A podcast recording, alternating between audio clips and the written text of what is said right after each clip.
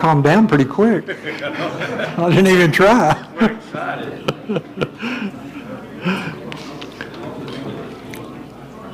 we are in our uh, sixth lesson today, making real progress uh, in the book of First Peter.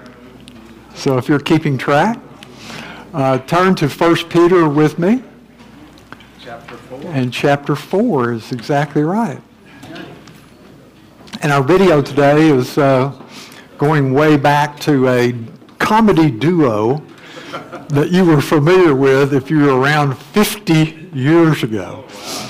And in fact, I was almost certain that they were no longer around, but here they are. Can you believe those guys were kicked off television in 1969 for being too liberal? They were ultra left-wing liberal in 19 in the 60s. Today they would be conservative right-wing, you know, compared to the people today. You know, it's incredible how things change, right? Right. All right. So uh, we are in chapter four of First Peter, and of course the the uh, text and the theme of First Peter has been the innocent suffering innocent suffering. So there's actually real value in suffering if it's innocent, and God will actually bless it uh, either now or, of course, in the in heaven.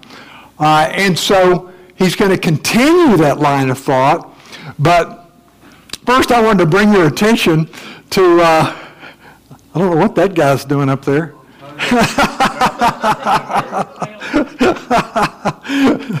but in uh, July 19th of 64 AD, go all the way back into your Roman history. I know you took it in college and, and you remember everything about it, right?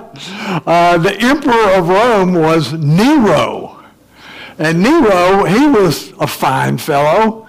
If you like pedophiles and uh, perverts and murdered, he murdered his own mother not to mention hundreds of other people. He, he was a bad guy, yeah. To say the least, he was a bad guy. And he had this ambition to rebuild Rome. And, and, and, you know, I put his name on all the new buildings and streets and the whole deal, right? So in 64 AD, a fire began, a mysterious fire began outside the Circus Maximus, you know, the big uh, chariot race track that they had there in the stadium. And the fire was started on purpose. They saw uh, these, these numbers of men uh, throwing torches, and armed men actually hindered measures to put out the fire. The fire burned and spread for six days, but was reignited and burned for another three days. Apparently, he didn't get it all that he wanted to be gone. And Nero was conveniently out of the city at the time. Uh, of Rome's 14 districts, 10 were destroyed. 70% of the city was gone. And people in the know, uh, great historians like Tacitus uh, wrote about quite a bit about it. Uh, and they believe that Nero had sent the men, who were actually soldiers in plain clothes, as, as private men, to uh, burn the city. I mean, when you think about it, if you're talking about a dense urban area and you want to rebuild it, how do you get rid of all those people and all that stuff, right? Uh, and, and so I'm sure Nero actually did do that. Uh, but to divert attention, Nero blamed the minority group of oddballs there in Rome at the time called Christians. It's their fault. They did it uh, and put out a whole propaganda campaign against the Christian church. Uh, and amazingly, then he pulled out a full set of plans that he somehow had already had before the fire ever even started and laid them out for his whole building campaign. And he rebuilt the city in his uh, vision. Um, and so uh, this was, like I say, in 64 AD, and it began uh, the great persecution and martyrdom against Christians in the whole Roman Empire. The amazing thing about it that I'm even telling this story for is that in spite of this persecution and martyrdom, I'm sure people in the Roman Empire are going, well, that'll be the end of those guys. And even if you were a Christian at the time, you might have been wondering, uh, is this going to wipe out Christians? Right? Uh, and, but they suffered terribly. But what we find out looking back in history is how God actually blessed the church through all this persecution and martyrdom that went on for 250 years. It wasn't ended until uh, the Emperor Constantine became a Christian and declared Christianity a legal religion in 312 AD. All right? Uh, and in the first century, you can see all these poor guys uh, in the Colosseum. But this is in the first century, and this is the churches. And so you can see at the end of the first century, uh, there was plenty of individual home churches all around. But what about 250 years later in the third century, you can see all the pink area, the entire Mediterranean world was basically Christian. And so my point being, it went from a few thousand people when Nero started the persecution in 64 to literally millions of Christians by the time it became legal. It's an amazing thing. It's almost as if I assume it could be that God was behind it. Right?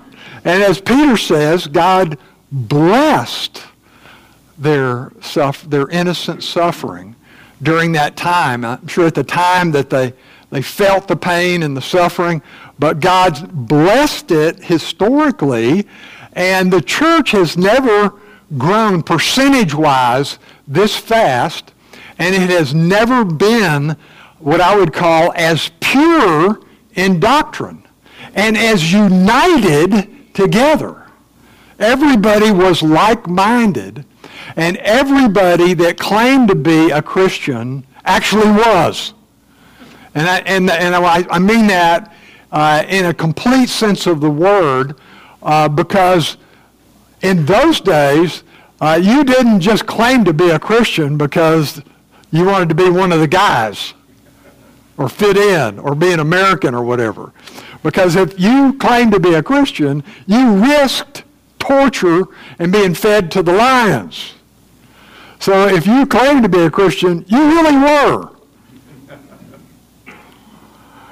And so the, my point being, I mean, God really blessed the church and blessed the Christianity during this 250 years of intense persecution and martyrdom.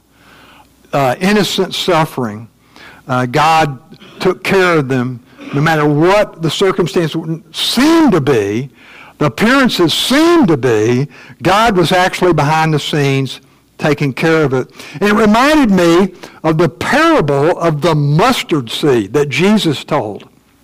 Remember in uh, Matthew 13, he said, the, the church, the kingdom of heaven, the church will start off very small It'll be like a mustard seed, which is the tiniest seed in the garden.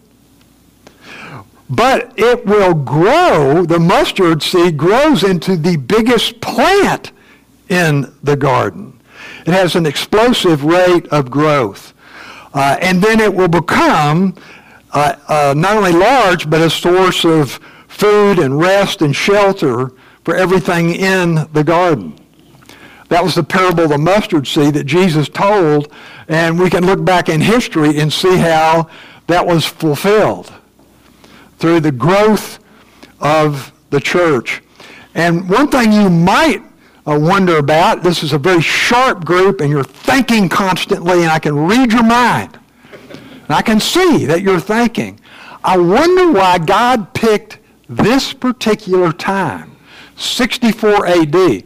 And the first century, for the church to be born and for all these churches to be planted and for the growth to begin, the mustard seed to, to begin the growth.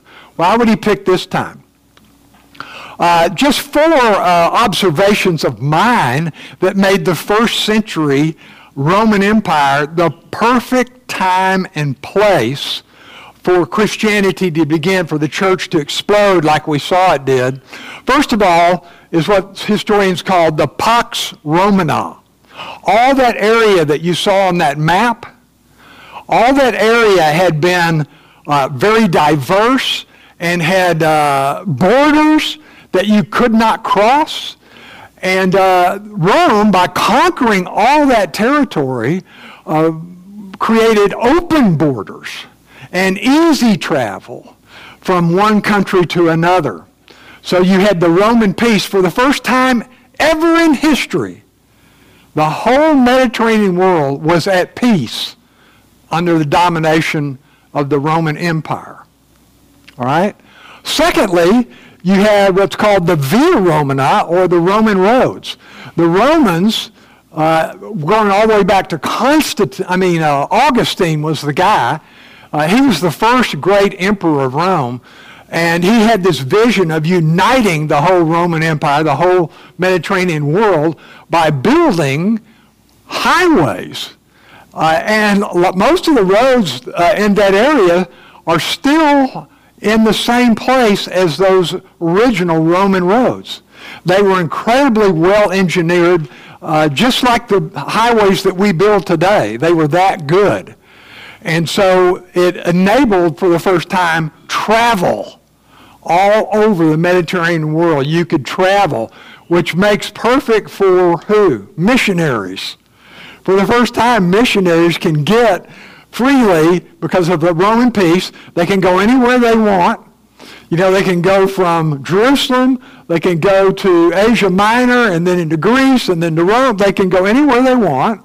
And they've got the roads to get there on. And thirdly, uh, there was a common language for the first time in history. The whole world there around the Mediterranean world where this happened, whole Roman Empire had a common language of Greek. If you were going to do any business or if you were in any way an educated person, you, sp- you spoke at least two languages. The language of your country and Greek. Everybody spoke Greek.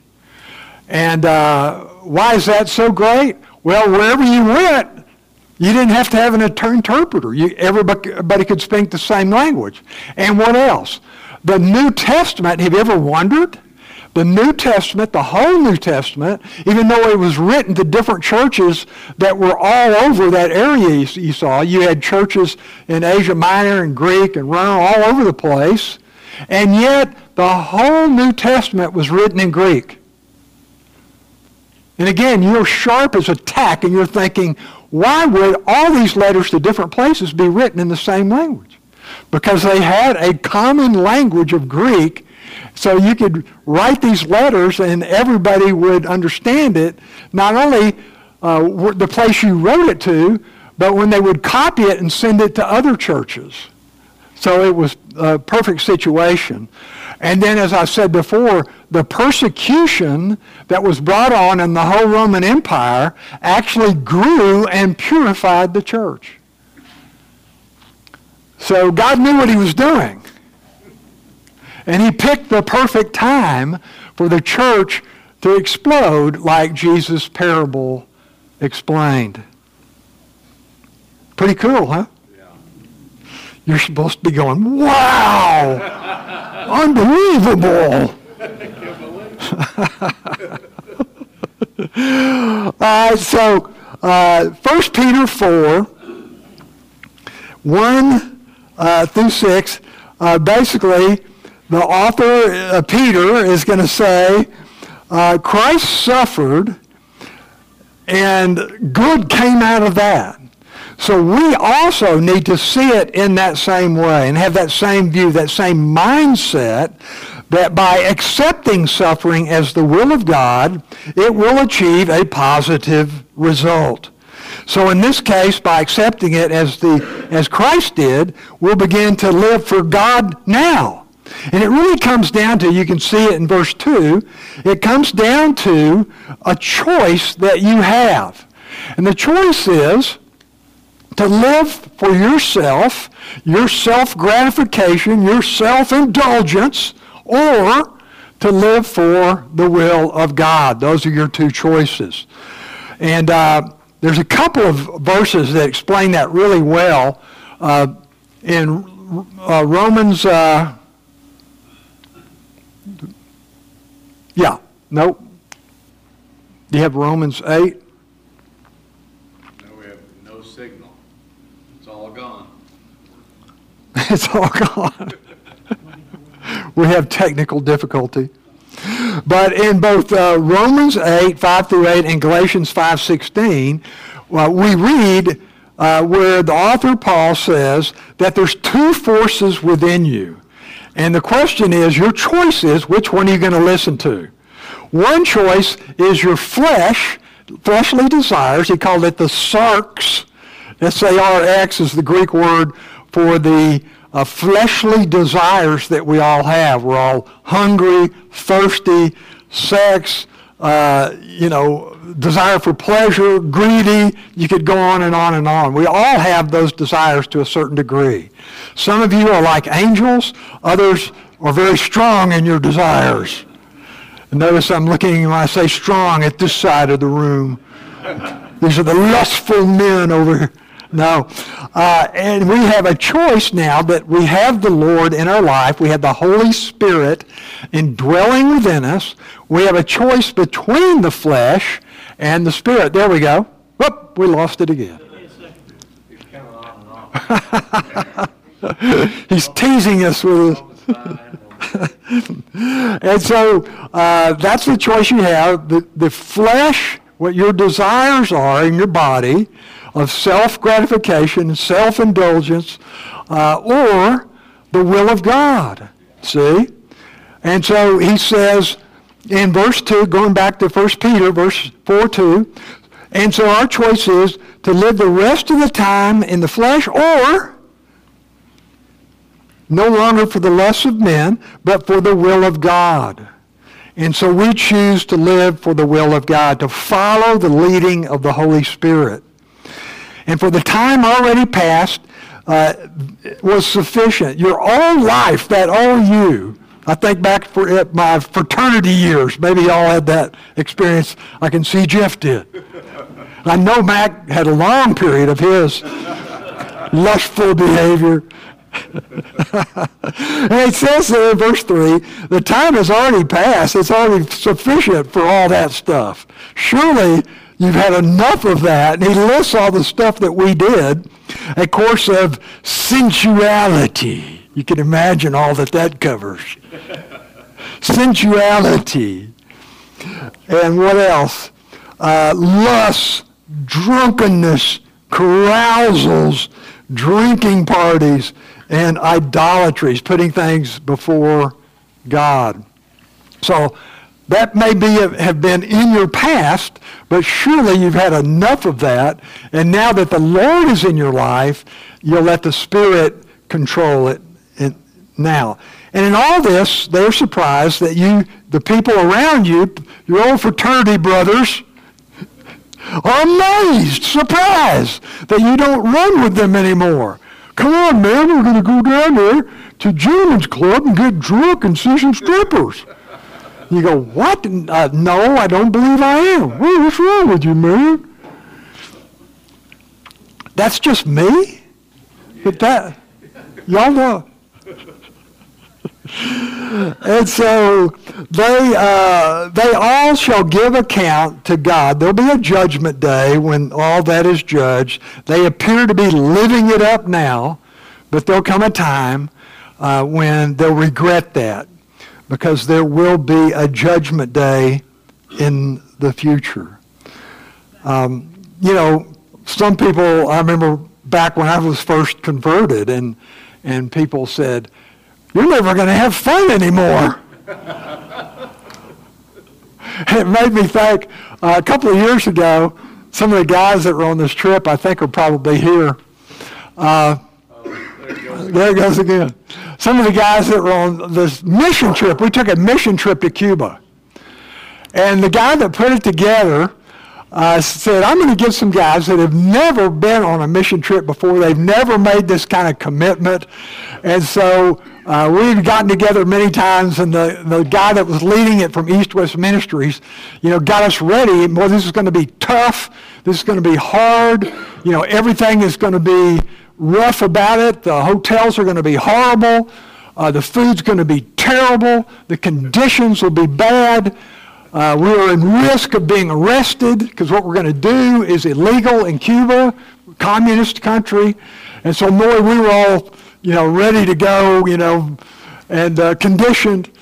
Uh, and you couldn't fly direct. You had to go through Mexico. And, and you had, because you had to arrive on Air Cuba.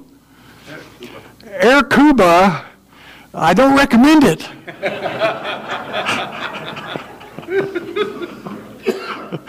First of all, they're never on time. Half the time, they don't even show up. So we go to, we, we fly to Cancun and we go to Air Cuba at the airport, and they say, Oh, it's late. You know, so how late? And he says, Tomorrow. So we're going, What are we going to do now? So somebody got on the phone and, and found us a couple of rooms. There was 10 of us. And he says, I'll tell you, we'll just get some rooms at this hotel on the beach, you know, and we'll stay there, and then we'll catch Air Cuba tomorrow. So we go to the hotel, and we end up, 10 guys, you know, in a bathing suit down at the pool, drinking beer, and this one guy uh, says, leans back and drinking his beer, he says, you know, I didn't realize it, but I've been on a lot of mission trips.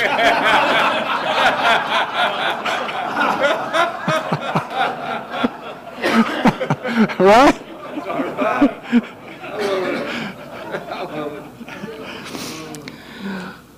Uh, so, uh, you can see Romans 5, I mean Romans 8 up there where he says, um, for those who are according to the flesh, who answer the call that the flesh, you know, I said hungry, greedy, etc., uh, try to have that in their life, uh, those who are according to the Spirit, the things of the Spirit. So we follow the things of the Lord. For the mindset on the flesh is death, but the mindset on the Spirit is life and peace in God's economy, spiritual life. Uh, because the mindset on the flesh is hostile toward God, for it does not subject itself to the law of God. They, are, they oppose each other. It's like a battle within you that you have to win. Uh, and so uh,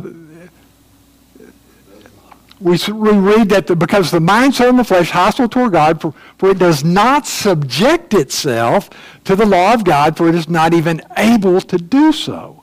And those who are in the flesh cannot please God. That's kind of a good summary statement, isn't it? If you're going to let the fleshly desires control your life, you cannot please God. It's just that simple. All right? So moving on, uh, back to 1 Peter. Um, therefore, in verse 6, you know, we choose to live in the Spirit instead of in the flesh. Uh, and so the will of God is our goal.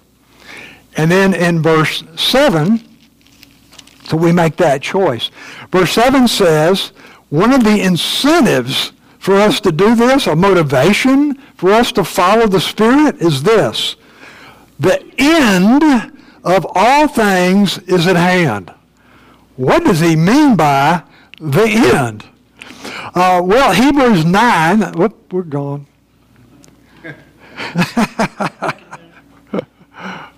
Not yet. Anyway, Hebrews 9 and Matthew 24, Jesus um, teaching, and then, of course, in, in 2 Thessalonian, talks about this being the end of, this being the last age, the last era, which is the church age. There has always been in the past uh, different eras. You know, you had the era of Noah and the flood, and then you had Abraham, and then you had the slavery in Egypt, and then you had coming into the land in the time of Israel. So you had all these different eras or epics, you might say, ages. And the author is saying we're now in the last age, the church age. After this, Christ comes back and ends the world. The end that he's talking about is when Christ comes back he will end this world. And the authors of the Bible were seeing that as imminent. I mean, we don't know if it's tomorrow or a thousand years, but they see it as the very next thing that's going to happen prophetically. So when Christ comes back, uh, this evil, depraved, fallen world that is in rebellion against God will be ended. And Jesus, Matthew 25, will separate the sheep from the goats. Right? And then, after that judgment, he will set up the kingdom of God. And so that's why he's saying the end is near. The end of this frivolous world that the world thinks will continue on forever, but God knows the timing of exactly when the end is. But we're expecting that soon, so the end of all things is at hand. Therefore, be of sound judgment and sober spirit for the purpose of prayer. Therefore, be ready. Have sound judgment now because it's coming soon. And know that there's going to be a judgment. And above all, keep fervent. And during that time that we wait for Christ to come back, above all, keep fervent. That's hardworking, max effort in your love for one another because love covers a multitude of sins. So uh, back in the day uh, that we looked at in the first century when all the persecution and martyrdom was going on, the church was unified together.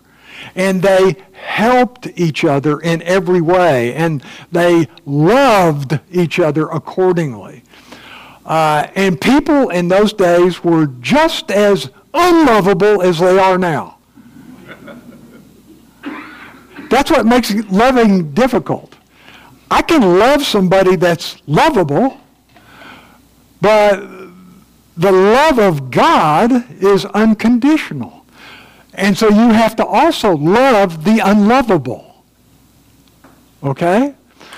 Uh, and so even though you may not like the person or have anything in common with the person, because you have that bond in Christ, you support each other and you come together and you meet each other's needs. That's what the church is supposed to be about, right? So there's your passage on the end. And as much as it is appointed for men to die once, and after this comes judgment, so it looks like there's no reincarnation. Sorry, guys. You don't get another chance. Just get once. So Christ also, having been offered once to bear the sins of many, will appear a second time. Christ came the first time to bear our sins on the cross, but he's coming back. And at that time, he's coming for salvation, the, literally the glorification, the resurrection um, without reference, that has nothing to do with sin, to those who eagerly await him. Uh, and so that's the end that he's talking about here. Uh, so uh, love one another, be hospitable to one another without complaint. And here's the next thing that he's going to talk about that I think is very important uh, when we're thinking about coming together as a church and how the church is supposed to work he says, as each one has received a special gift, employ it in serving one another as good stewards of the manifold grace of God. What's a steward? A steward is given something, entrusted with something that they don't own. It's from somebody else, but we're entrusted with it to use it wisely. That's what a steward does. And so he's saying God is going to give you gifts uh, that he expects you to use wisely to unify and build up the church, the body of Christ. Spiritual gifts, we call them. Spiritual gifts. And so, as you can see there, and there's four main passages in the New Testament uh, that talk about the giving of spiritual gifts and what they are. So we'll just, we're going to look at those. Uh, first, uh, in 1 Corinthians 12, Paul writes to the church at Corinth, to each one is given the manifestation, the revealing of the Spirit, the Holy Spirit revealed in this gift that he is giving you for the common good. And so but God determines which gift that is. You don't determine. Now, being egomaniacs, most a lot of people want to be at the head. Uh, if you read my paper this week, I'll never forget in the preaching course, we had a guy whose grandfather had been a preacher and his father had been a famous preacher, and now he was going to be a preacher. And so in that course, we had to give three sermons during the year, and everybody had to stand in front of the class and give sermons. Uh, and so this guy's first sermon, he got up and he, and he said, my, my sermon is? Froze, completely froze. Literally, I've never seen anything like it. Literally frozen. And the professor came up, you know, and, and hugged him and said, uh, now tell us what your name is. And he's trying to loosen him up. Yeah. He couldn't remember his own name. So he said, okay, just you know, have a seat. You'll be fine. And work on your second sermon for, you know, two weeks from now. Two weeks ago, he got up. Same thing. Same thing, oh. And then the third sermon was the worst of all. And so uh, the professor said, look, um, you're a smart guy, so you may have the gift of administration. You, may, you don't have the gift of preaching. And he says, I do have the gift of preaching. And the professor said, then we don't have the gift of listening.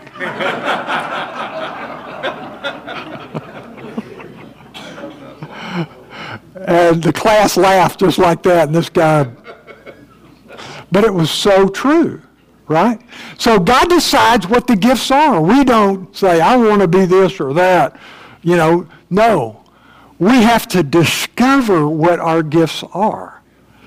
Uh, and the most important part is to realize that everyone has some gift to be used for the edification of the body of Christ. That was the other mistake that egotistical people typically made, was that I'm going to get out there and use my gift for myself. You know, I'm going to figure out a way to make some money off this. Or, you know, I want to be at the head of this deal. I want to run this show, you know. No. It's for the common good. God gives you the gift to edify other people. And if the church is to work like a well-oiled mechanism, and everybody's in there doing their part and giving and using their gift to help others, then everyone's needs are met. That would theoretically be the perfect church. Uh, Romans 12, again, about spiritual gift. For just as we have many members in one body, he's, he's thinking uh, the analogy of the human body. You know, and your human body has fingers and hands and arms and eyes and ears and uh, all the different parts of the body. But each member, even though it's on the same body, has a different function. Your hands have a different function than your tongue or your eyes. They all have different functions. And that's the way the body of Christ is. It has many people in it, but they all have different functions, different service, different things to do, different gifts to use. Um, and verse 6 since we have gifts that differ according to the grace given to us, so God graciously gives each of us a gift, and they're all different. Each of us is to exercise them accordingly. If prophecy, that's being a spokesperson for God, according to the proportion of his faith. His service and his serving. He who teaches and his teaching. Exhortation, you know, encouragement.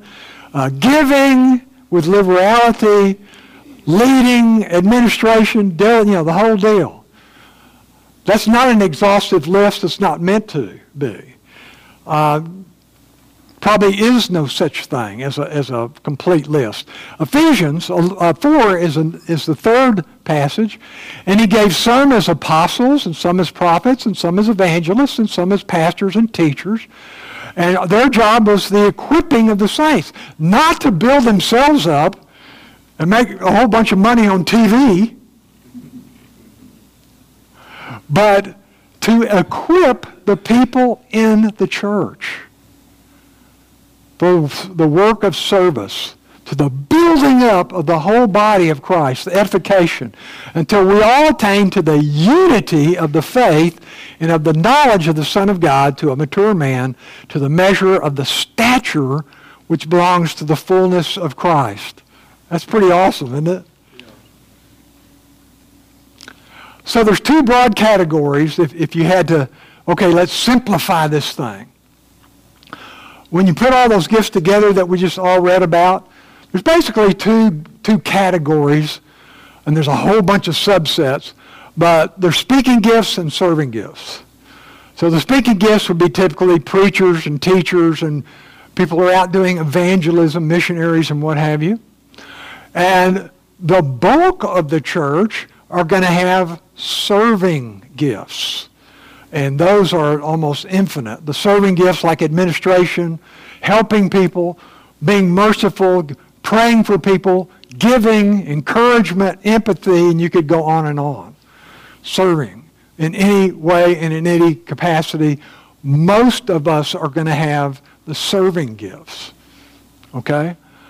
Um, so, uh, whatever yours is, and of course your next question should be, how do I know what my gift is? Uh, again, you can't make up your own gift and decide what you're going to. So you know that God's giving you something, so what is it?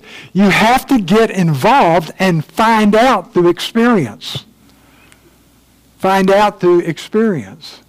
So if you've never volunteered, you need to. And as you volunteer for different things, at some point in time, you will find something in which you can do and you're needed to do. You know? Uh, if you go to somewhere and you go, this really isn't working, then you move on and volunteer for something else. And I promise you, sooner or later, uh, you'll find a niche in serving the church. Okay? So, uh, that's what he's telling them there in uh, verse 9 through 11. Everybody's got a gift, and everyone's to use it to serve one another. Employ it in serving one another, he says, as good stewards of the manifold grace of God. So God's gifted you, so use it wisely, is what he's saying. And whoever speaks, let him speak as it were the utterance of God. Make sure if you have a speaking gift, that you use it to preach, to teach the Word of God. Uh, I see some of these guys on TV, and they're speaking the Word of that person. And they are using Christ's name, but they actually have their own message. And the Bible, the Word of God, has nothing to do with what they're teaching. It's not biblical at all. Half those guys on TV, if not more, are doing that. And he's saying, no, I'm talking about if you have a speaking gift, you use it for the truth, the Word of God. Not your agenda, not your program, not your TV show. So uh, whoever speaks, uh, the utterance of God. Whoever serves, let him do so as by the strength which God supplies. Know that God will help you so that in all things God may be glorified. What's the purpose in all of this that we do? To love one another or to use our gifts to help one another? Uh, ultimately, the purpose is to glorify God. That's ultimately what will happen as we do all this. Uh, and then verse 12, beloved, again, talking to the church, talking to believers. Here's the next, next thing we want to talk about, uh, which is do not be surprised. Because we've been talking about innocent suffering. So you kind of need to expect it. If you're doing well right now and everything's good, hallelujah. But don't be surprised in the future if things go awry. Because they will. And so he says, verse 12, Beloved, do not be surprised at the fiery ordeal among you which comes upon you. So when the fiery ordeal comes, don't be shocked. What happened? What have I done to deserve this? This isn't fair. Don't be surprised. There is a fiery ordeal coming, I promise you, sooner or later. And expect it. Be ready for it is the point. Be ready for it. And why would it come? Why would a fiery ordeal come? For your, in God's view, it's for your testing. It builds up your faith. It actually comes literally because of the fallen world that we live in. And the ruler of this world is the adversary of God. And that's why this world is the mess that it is. This is not heaven. This is the fallen world. And this world is being ruled over, controlled by the adversary of God. And so you say, well, why, God, why would God allow that? Isn't God all powerful? Why would he let his adversary rule? Because God is giving us temporarily a choice. God is saying, I have provided the way of redemption for mankind, but it's your choice. I will not force you to take it. And so I'm going to allow the adversary to rule over this world so that you have a choice to come to the Lord according to his provision for your sin, Jesus Christ, or to go in rebellion in the way of the rebels and the adversary of God and live it up now in the short run. You have a choice. And so he's saying because this is this world's ruled by Satan, you can naturally expect that fiery ordeal. And God will use it to test you, to purify you.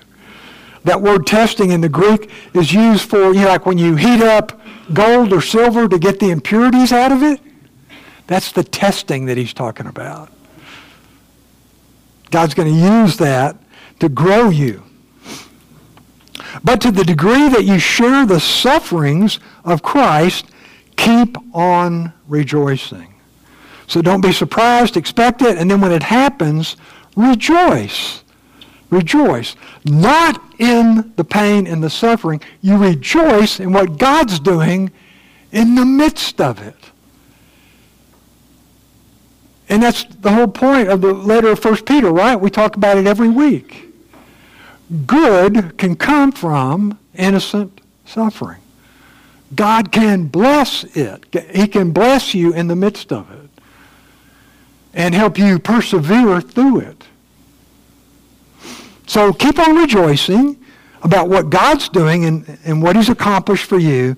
So also at the revelation of his glory, you may rejoice with exultation so that when Christ comes back, you have that rejoicing with exultation. And if you are reviled now for the name of Christ, you are blessed because the Spirit of glory and of God rests upon you because God's with you.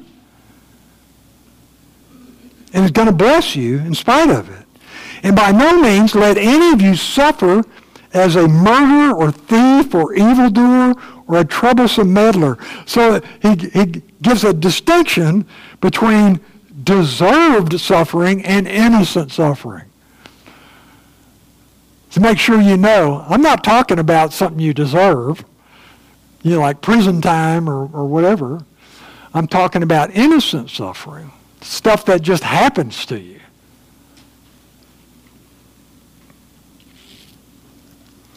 In verse 16, he's coming to his conclusion. But if anyone suffers as a Christian, let him not feel ashamed, but in that name let him glorify God.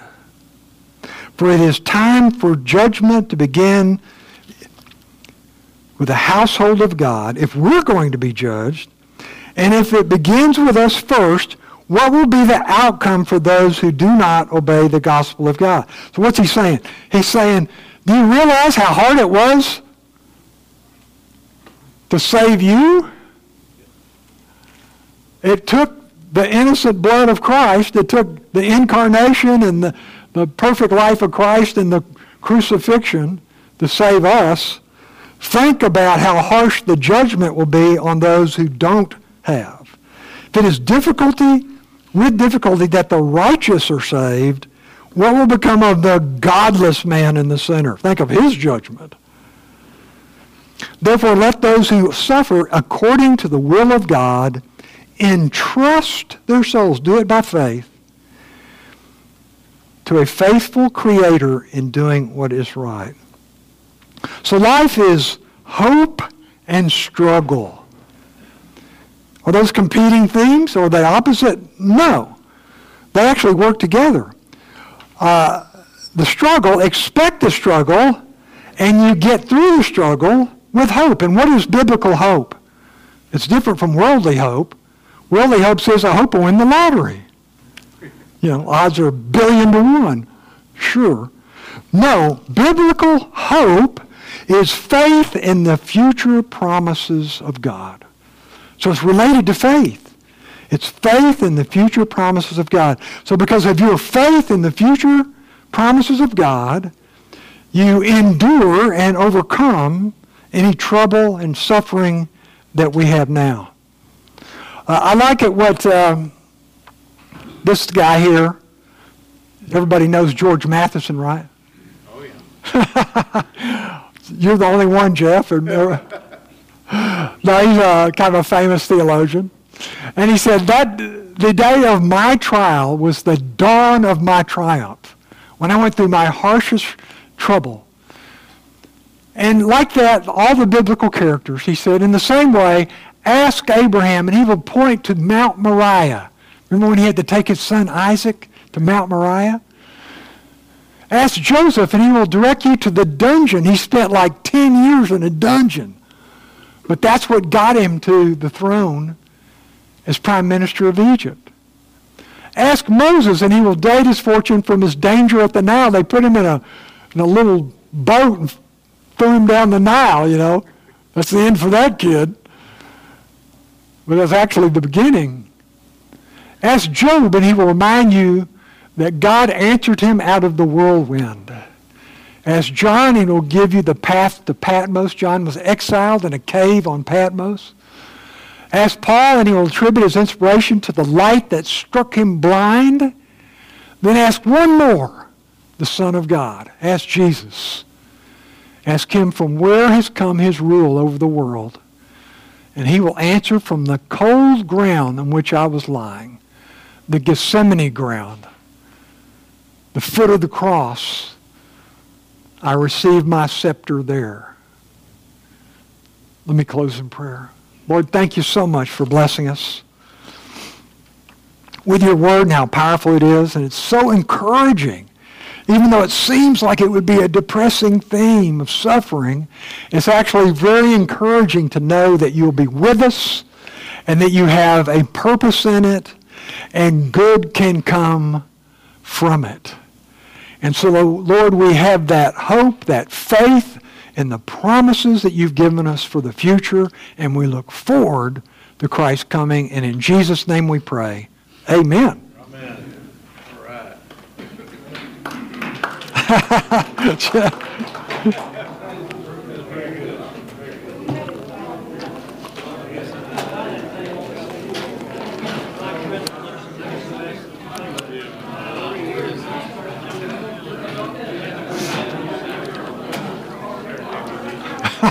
ha ha.